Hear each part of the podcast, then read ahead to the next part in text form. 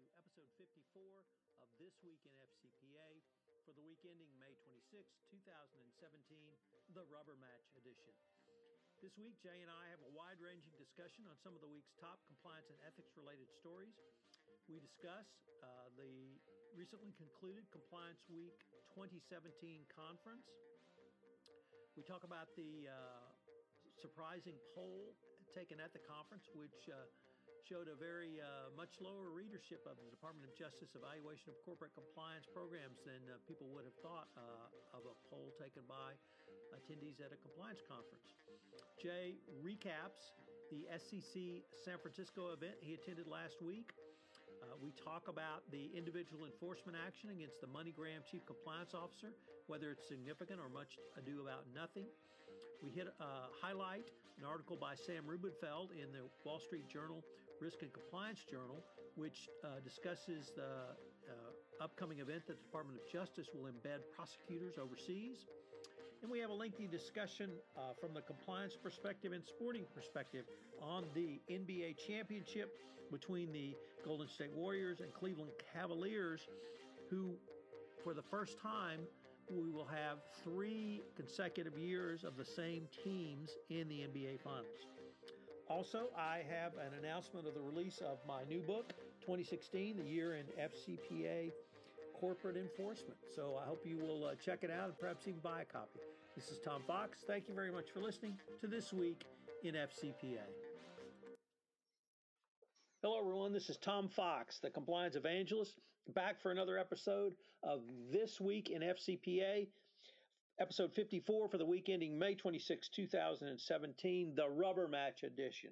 I'm, as always, joined by Mr. Monitors, Jay Rosen. Jay, welcome. Hey, Tom. Uh, good to speak with you and uh, anxious to hear about what you learned and who you uh, heard speak uh, this past week at Compliance Week in DC. Well, you know, Jay, that's a great uh, start and intro to this week's uh, episode. Why don't we just dive into it? Uh, as you correctly noted, I was at Compliance Week 17 um, annual conference. It was uh, one truly for the record books. We had uh, over 660 attendees, which is uh, by far the uh, largest number. We had uh, series, rather a large number of new, a larger number of vendors exhibiting, and new vendors who had previously not been at Compliance Week, and indeed some I had not seen at any compliance conference. So it was very exciting uh, for that uh, reason, Jay. And um, the presentations were, uh, as always, just sterling. I was able to chair a panel of Ren McEachern and Kara Brockmeyer, which was extraordinarily interesting, uh, talking about FCPA enforcement. We really focused over the past year, um, where Karen kind of gave her perspective as, of course, former head of the FCPA unit. Ren's head of the FCPA unit for uh, investigative unit for the FC, uh, excuse me, the FBI. So that was uh, always good to hear uh, his his perspective. I even got him to talk about some of the differences in approaches. So I asked him, for instance, you know, what's the best a best practice program from the FBI's perspective? What's uh, extraordinary cooperation from the FBI's perspective, as opposed to perhaps the Department of Justice and uh, Securities and Exchange Commission. So um, Many of the themes that they uh, uh, talked about were themes that uh, were important in 2016. Uh, they're important now and are going to be important in the future.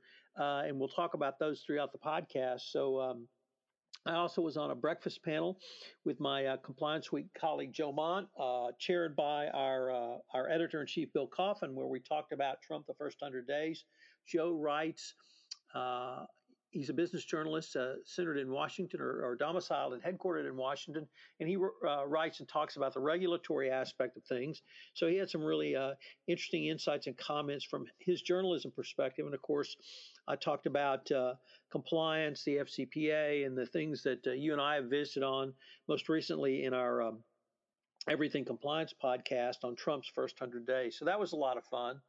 Also on uh, Monday, the opening day, the opening keynote was a futurist, um, Dr. Brian Johnson, who heads the ThreatCast Institute at Arizona State University. Apparently, this is a uh, academic, uh, an approved academic uh, um, uh, discipline, and he talked about uh, what a, futurist does is they look a minimum of 10 years out. So it was a very interesting talk about really the future of compliance. Now he did talk about cybersecurity and you know some of those issues, but he had a, a really interesting phrase. He talked about industrial grade artificial intelligence, and he said that will be is just the uh, it's not a big blue kind of IBM big uh, big blue deep learning or deep thinking. It's how companies and businesses are going to use tech and artificial intelligence going forward. So um, I thought that was a really interesting insight. He and the thing I think is most significant for not only you and I, Jay, but for all of our listeners is he believes that the uh, innovations coming in technology and artificial intelligence will actually make the compliance discipline, the chief compliance officer and the compliance practitioner more important going forward. And it was basically because at the rate and speed that you can look at data and uh, make decisions based upon data, you're going to have to have a nimble and agile compliance function that can both guide the business in its decision making calculus, but also be there uh, to quickly do the same analysis on oversight for data that comes into the compliance realm. So, uh, certainly good, uh, good words and good thoughts for our profession going forward. Um, and the necessity for compliance, he talked about compliance being integrated into the business function. Uh, the Department of Justice, of course, says that is the uh, operationalization of compliance. So it's interesting how he moved those two together. Um, the second day, we had an opening keynote, uh, which was a panel, and it had on the panel um, Kara Brockmeyer, uh, as I said, former head of the FCPA unit, Kurt Drake, who is the currently the chief compliance officer at Kimberly Clark, but people might, might recognize that name as he was the chief compliance officer at General Cable, who got them through their FCPA enforcement action. And then uh, uh, Pablo uh, Quinones, Quinones uh, chief of strategy and policy and training unit in the criminal division's fraud section. And the panel was moderated by former SEC practitioner Stephen Cohen and that was uh, really interesting. And I know there was one point uh, you wanted to uh, to talk about uh, that came up that was really not uh, directly related to their remarks, Jay, but they were doing live polling, and the poll was about the uh, Department of Justice FCPA evaluation of corporate compliance programs documents. So maybe you could just kind of pick it up from there. Sure. So uh, they took a poll of 175 compliance professionals who were at the conference, and it showed that at least half, 50%, had not read the guidance released by the DOJ in February. So uh, that seems to be kind of like a shocking number, especially when you have all those um, bright minds from the FCPA and ethics and compliance world there. So, what was there a, a palpable gasp in the room, or what was the reaction like in there, Tom? Well, uh, what was interesting, Jay, was uh, certainly the reaction of um, Pablo, Pablo Quinones. I hope I haven't butchered his last name too badly. Uh, he was, uh, I think he just said, wow. Um, something like that. And uh, I think it really struck everybody in the room uh, simply because this was a now this was not a you know a scientifically designed poll. It was only went out to probably 600 people who were in the room, so a third only in less than a third responded. Uh, so I hate to make overarching um, uh, statements based upon that limited sample size. So basically, I guess that's about uh, 80 or 90 or 95 uh, people who hadn't read it. But still, you would think in a compliance related event, uh, those people would have uh, paid attention to the latest and greatest pronouncements from the Department of Justice. Uh, where I'm left standing is um, the Department of Justice has issued uh, at no charge to anyone publicly available. Uh, did I mention it was free? Um, a document on what they think and the questions they will ask of you about your compliance program if you come in front of them through an enforcement action. The um, uh, questions are laid out in a, a, structured format, basically around the 10 hallmarks of an effective compliance program, and uh, they allow you to self test uh, your own uh, and, and even self audit your own compliance program around the issue of operationalization. So why you would not look at it or even read it is is really just uh, stunning uh, to me to to have that uh, that number. So. Um, it was uh, interesting. Uh, Hui Chen, uh, the Department of Justice Compliance Counsel, was there. She had some some remarks uh, around the um, evaluation of corporate compliance program documents. all in all, the panel was very interesting. Uh, it also, uh, Kurt Drake had some really interesting comments about how uh, he actually did operationalize his compliance program, and he used data in a way that uh, I think is is shows where data is going. It's not that General Cable had data, but they actually took the data, learned from it, and took those lessons and incorporated those in an ongoing basis into their compliance program for continuous improvement. And he said that uh, he felt that was very persuasive to demonstrate the effectiveness of the General Cable compliance program. So, um, very interesting, uh, really, around uh, those two keynotes, Jay. So um, I, I, think in, in the uh, recap you wrote about um, Dr. Brian David Johnson, although he talked about these uh, leaps that are being made in terms of AI, he also seemed to indicate that there's there's still a considerable lag before this stuff comes to the marketplace. Uh, in terms of the new vendors that you saw at Compliance Week, is there anybody who seems to be getting a little bit closer to this that you met? You know, I really didn't see uh, anyone um, who was talking uh, five years down the future yet. Uh, what uh, we heard from several vendors were that they can help you collect the, do- uh, the data and after collect it, then run it through um, and analyze the data. But the step of then taking that same data and looping it back in uh, on an ongoing basis for continual improvement uh, I don't think we heard any vendors really talking about that, nor did we hear them talking about how the, uh, as Matt Kelly would say, the data about the data would not only help operationalize your compliance program, but also uh, really put more focus on the need for a nimble uh, compliance program, compliance discipline, and chief compliance officer going forward. So, really, uh, the, the market was not there yet. He was truly looking down the road into the future. So I guess the future that he sees, would we call that compliance 4.0? Um, we might we might begin uh, might begin to do that.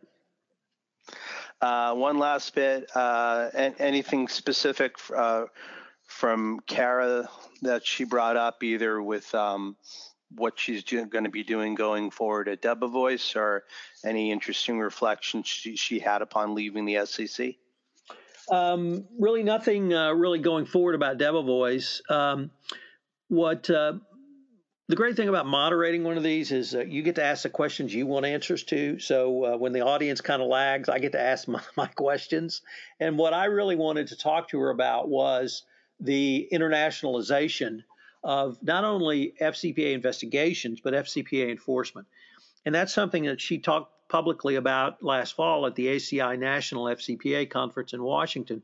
So I really got her to talk about some of the steps that not only uh, she took specifically at the SEC, but task force she was on to help train prosecutors and investigators from other countries and other jurisdictions. She talked about coming to uh, the United States, or uh, they put on boot camps. The SEC and DOJ put on boot camps here in the United States, and she talked about the most recent one, which I think was either in the fall or summer of 2016. And she said that the the folks from uh, countries outside the U.S. had really progressed to the point where the U.S. was not leading the discussion. They weren't leading panels. They were moderating panels and they had um, investigators and prosecutors from other countries talking about their best practices as a way for you know Americans to to gain knowledge from.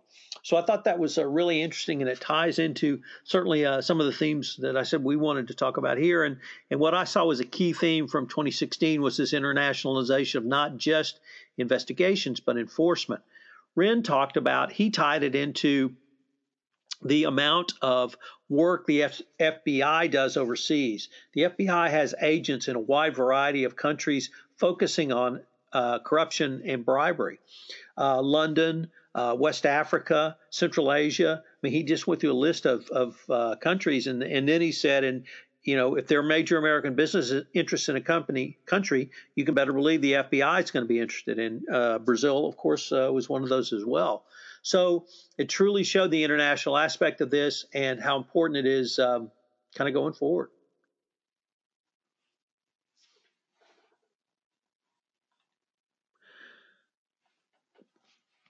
So Jay, the um, the next thing I wanted to uh, see about uh, was an, a really interesting article by our good friend and colleague Sarah Croft. Sarah is in, uh, or writes rather, on the grand jury blog, and it's around the MoneyGram CCO uh, prosecution. This was a prosecution of a chief compliance officer, and so um, I, um, many in the compliance uh, field were a little bit worried about um, what uh, this might mean. And uh, Sarah really wrote, uh, I thought, a pretty good uh, summary of the um, enforcement action against the chief compliance officer. Uh, see if I can get that name for you, Mr. Thomas Haider, H A I D E R, and he settled civilly with the government. Um, I think Sarah's uh, kind of the key point was that there was no willful action by uh, the chief compliance officer, but there may have been willful blindness. And uh, I think that the um, government made clear uh, when MoneyGram settled for $100 million that uh, obviously something had gone off the rails. So it's um, perhaps not too surprising to have this uh, individual enforcement action. Nevertheless, uh, this was the first one which moved to uh, conscious indifference of a chief compliance officer. The conscious indifference was uh, there were uh, multiple instances where uh, fraud uh, involving money sent through MoneyGram's money transfer system was articulated and even put um, put in spreadsheets and information put forward to the chief compliance officer. A plan was put in place but not implemented due to pushback from the sales department to uh, terminate agents and outlets because of fraud or anti-money laundering concerns. Um, so uh, also the time frame was 03 to 08, and frankly, that was a different time and a different era. So it's not clear, um, really, or rather, I should say, it is clear we didn't have direct CCO involvement. Nevertheless, uh, we did have uh, perhaps uh, willful uh, blindness going forward. There's a couple things that uh, she closes with, and she says, uh, uh, in the end, this case shouldn't scare the compliance community too much. The government obviously wanted to put compliance officers in fear that if the company compliance plan isn't perfect, isn't perfect, they're personally liable. Now, 250,000 is not insignificant, but it's also not a prohibitively high penalty.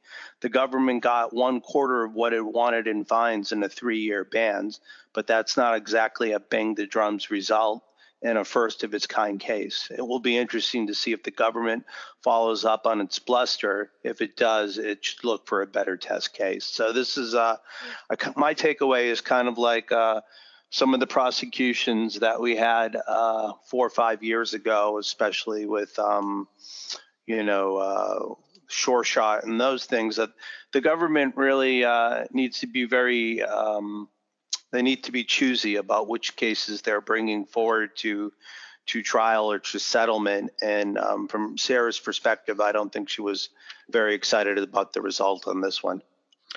Jay, uh, I would agree with not only her analysis uh, and your points, but I would uh, note that this is, I think, the first time we've seen a uh, either criminal or civil uh, penalty, and this was under the Bank Secrecy Act, not the FCPA, or um, uh, so it was anti-money laundering but we are the first time I think we'd seen a chief compliance officer uh, significantly sanctioned, and I have to say I find two hundred fifty thousand dollars to be a significant sanction um, for willful blindness. Now this is separate and apart from active.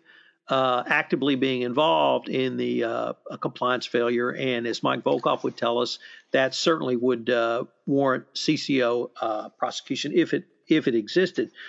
But here we had basically, it looks like somebody who put his head in the sand. Now, eh, they did uh, design a program to try to remediate, but it was overruled by the sales department. That sounds like to me to be a structural defect in the in the company. I'm not sure a chief compliance officer could have impacted that, even if they resign. Uh, it still is not solving the problem. So uh, the last thing is, and I think Mike Volkov can speak could speak to this more uh, adroitly, is these settlement agreements are the product of negotiation.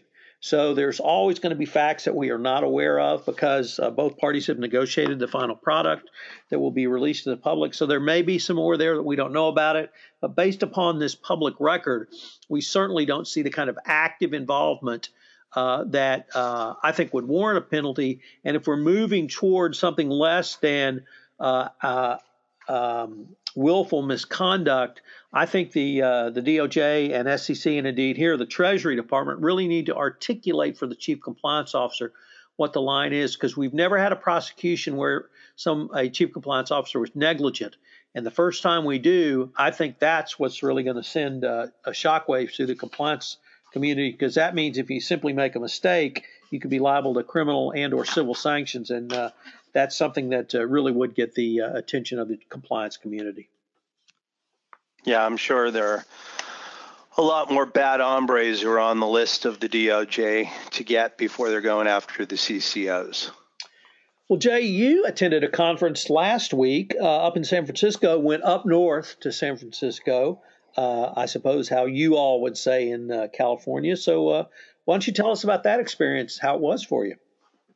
Yeah, thanks, Tom. Um, I w- had the um, pleasure of going up to San Francisco for a one day SCCE conference, and um, it was good to reconnect with some of my colleagues from the Bay Area. And uh, I wrote uh, a blog that I have on LinkedIn called I Left My SCCE Heart in San Francisco, or I Love It When a Plan Comes Together.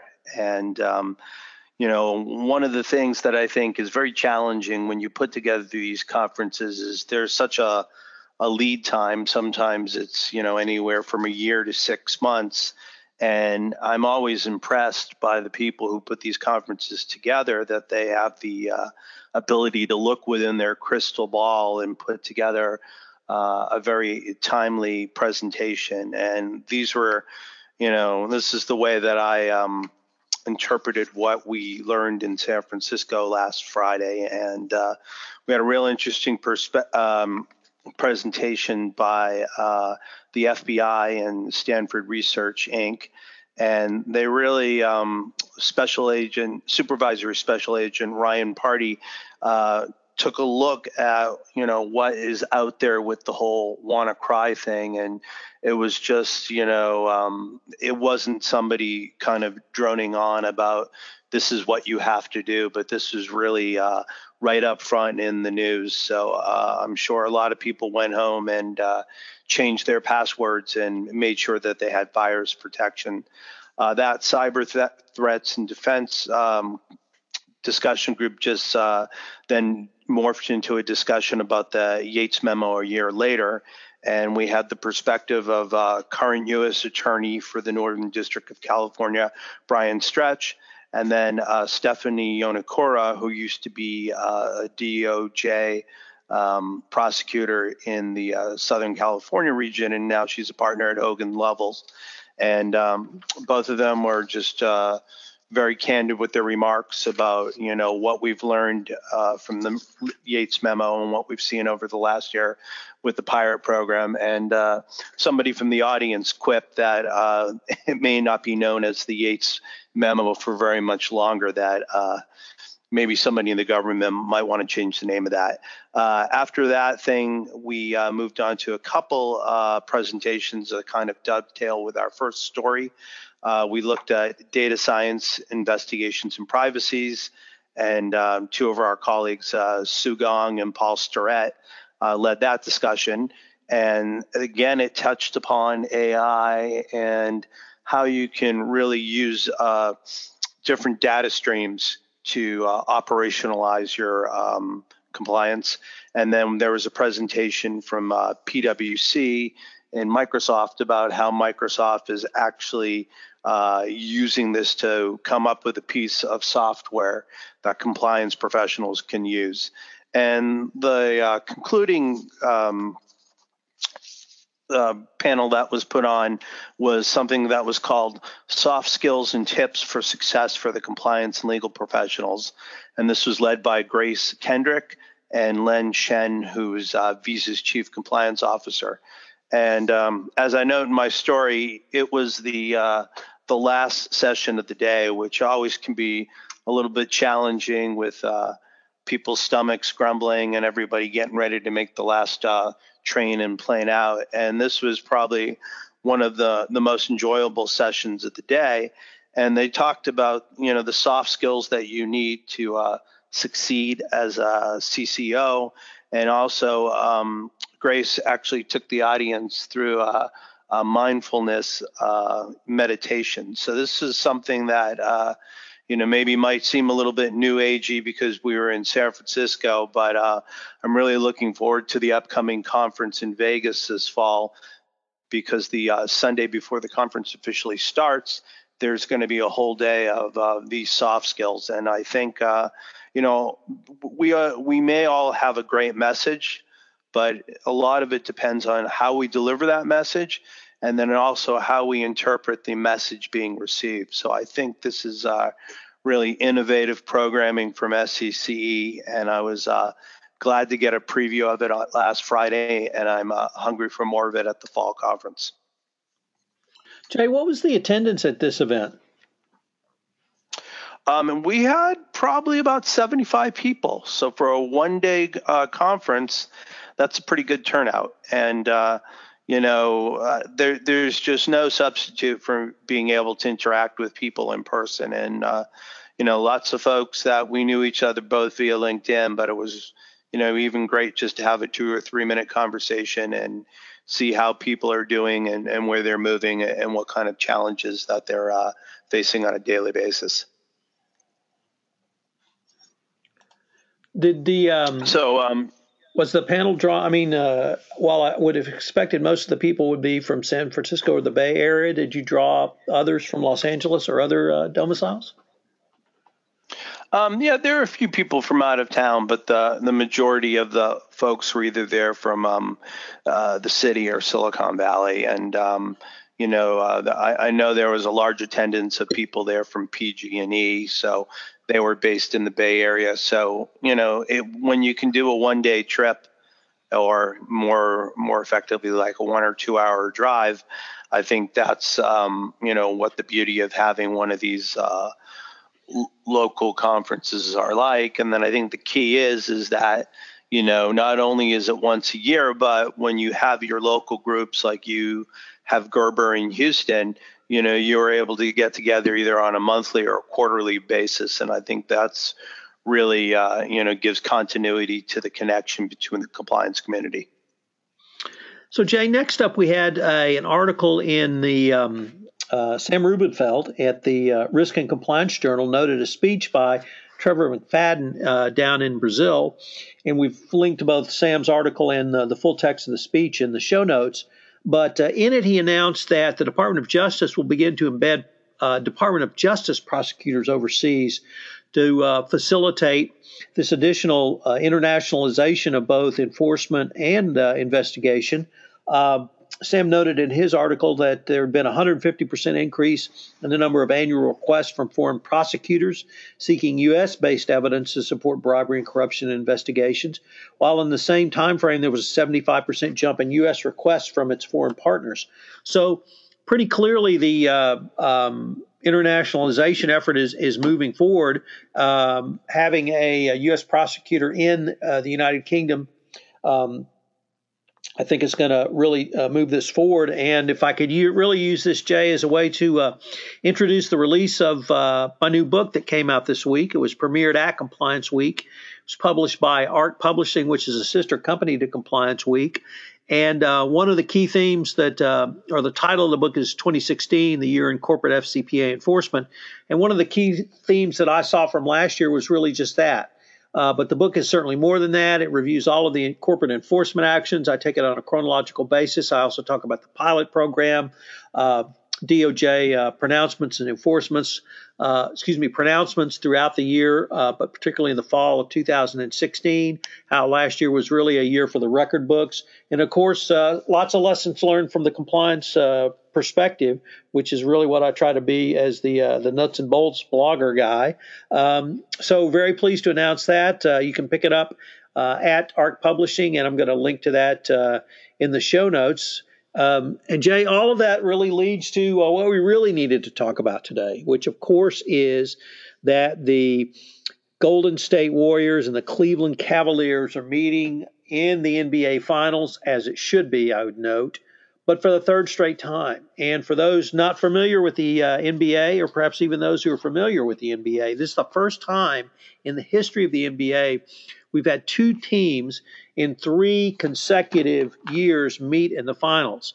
And when we were uh, visiting in the green room before today's podcast, Jay, we uh, we both really uh, at, at some point had thought, well, gosh, didn't the Lakers and Celtics in the '60s meet every year, and what about in the '80s? And that's kind of what we and I think the sports world remembers, but it turns out that's not correct.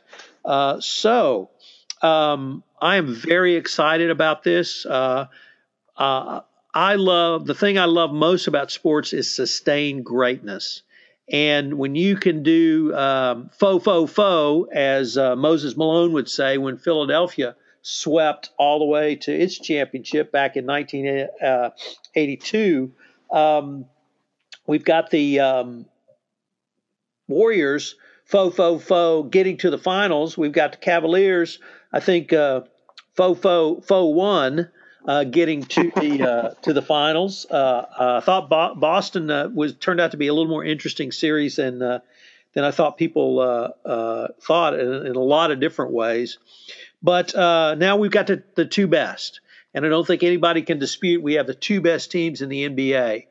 And I certainly am more than happy to share where I think this is going to go. But Europe, you know, uh, a homer. Uh, you're not the world's biggest Celtics fan, but they are the Boston Celtics, so of course that means you are a fan. So really, where did uh, what did you think about the Celtics? Uh, how are you feeling about the, the, Do you hate the Cavs and want the the Warriors to win, or uh, are you going to stick uh, stick your Eastern U.S. roots and, and really pull for the Cavs? I'm I'm going to choose to to not make a choice. I think it's very interesting that your two finalists are the Golden State Warriors and the Cleveland Cavaliers. So when you talk about uh, in the NBA's past, you talk about marquee matchups. Um, one wouldn't necessarily think that it is a marquee matchup just based on the cities and the, and the ratings and who's going to be involved. But I think, uh, you know, to your point about them both really blazing through the uh, earlier rounds of the playoffs. Uh, we have the two best teams out there. Uh, Golden State is very good defensively, and you know their o- offense was augmented this year with um, you know Kevin Durant coming aboard, and uh, you know Cleveland's been all about uh, saving their strength and reserving their uh, um, abilities to be able to compete at a high level in the finals. So uh, I think this is either a six or a seven game series. And I, I, I think you've got the two best teams meeting each other. So it almost makes sense that, you know, three years in a row we're doing this. And your point is that this is something that the Bulls didn't do, the Celtics didn't do, the Lakers didn't do. So I, am uh, looking forward to some good basketball. So the uh, really one thing that's come up this series, uh, the, or rather the NBA playoffs, is the subject of uh, players being uh, overtaxed, players being tired, fresh legs. Uh, you know what happened, for instance, to the Houston Rockets when they lost to San Antonio Spurs, game uh, six uh, in Houston, where they were just completely uh, annihilated, uh, or game five, I should say, uh, where they were completely annihilated by the Spurs. And did, did they just simply run out of gas? Um, did that start in game five? Conditioning, lots of issues that you typically don't see. I mean, I think when when you think of basketball, you think of Michael Jordan with 104 fever, having uh, one of the greatest playoff games ever, taking fluids on the sideline, and you didn't see him worried about uh, tired legs, dead legs, or any other kind of legs other than Jordan legs. Uh, and that's sort of what we expect of our professionals. Uh, uh, in game uh, three, I think, um, when Boston won, uh, LeBron James had uh, one of his worst playoff games ever, and he's he's had a couple of bad playoff games. Is that just because he had a bad game? Was he tired? Was he sick? Um, does he have some nagging injury? Obviously, um, Isaiah Thomas, uh, just uh, from a personal tragedy standpoint, losing his sister uh, is uh, was something that struck everyone. But what we didn't know is he had a torn hip and he played in the Washington series uh, at the end, uh, injured, and he um, uh, was injured so badly he had to withdraw from playing in the the Cleveland series. And how did that impact? How does that impact uh, the Celtics going forward? Um, and then uh, is um, is LeBron tired? Uh, is he going to be tired? Are the Warriors fresher now because of fo fo fo and sweeping everybody, or are they going to be rusty the first game? Is uh, is there a delicate balance between having too much rust versus um, being tired? So uh, it's going to be interesting. The um, uh, the Warriors, I think, uh, were the best team last year, uh, but they lost in the finals. They had you know 73 wins, greatest win ever uh, and uh, a Draymond Green uh, intentional foul uh, call throwing him uh, out of a game. Uh, I think cost them the finals last year. So they're going to, you know, get motivated revenge on the Cavs, or did they just simply get better by getting one of the three top players in the league, Kevin Durant, to come over and play with them? So, um, so you're did did you make a prediction uh, of uh, Cleveland winning this, Jay? No, no. I'm going to go. Uh, I'm going to be. Uh, oh, Warriors. I'm to be. Le- I'm going to be left coast and go Warriors in six. Warriors in six. Well, uh, you know, I'm feeling a faux, faux, faux, faux going. So uh, I think the uh, uh, Warriors are highly motivated. I think they're rested, and I'm predicting a sweep. Really? Really. So okay. Uh, so, the only downside is that you and I won't be able to take in a game at Shelley's like we do sometimes when we're in DC around this time of the year. Well, that's that's true, but um, um, Mrs. Compliance Evangelist has to go to England, so uh, I'm going to be batching it next week, so I'll be able to uh, to uh, rock out to some serious basketball with your 88 inch TV. How big is that thing? Uh, yeah, it's big. it's nice. So, uh, so anyway, well, Jay, uh, I think that kind of wraps up uh, the week for May, uh, ending May 26th. Uh, we should know we're recording this on the Friday before Memorial Day. So, everyone have a great Memorial Day weekend. Have a safe Memorial Day weekend.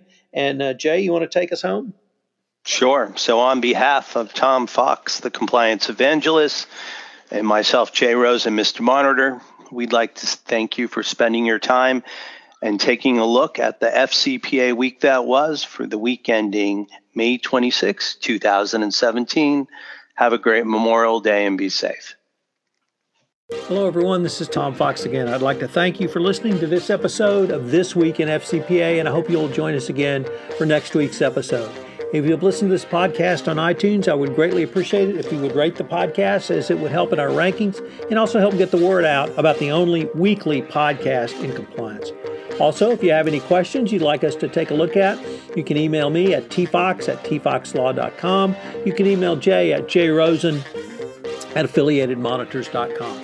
This is Tom Fox. Have a safe and wonderful Memorial Day weekend. This podcast is a part of the C Suite Radio Network. For more top business podcasts, visit c-suiteradio.com.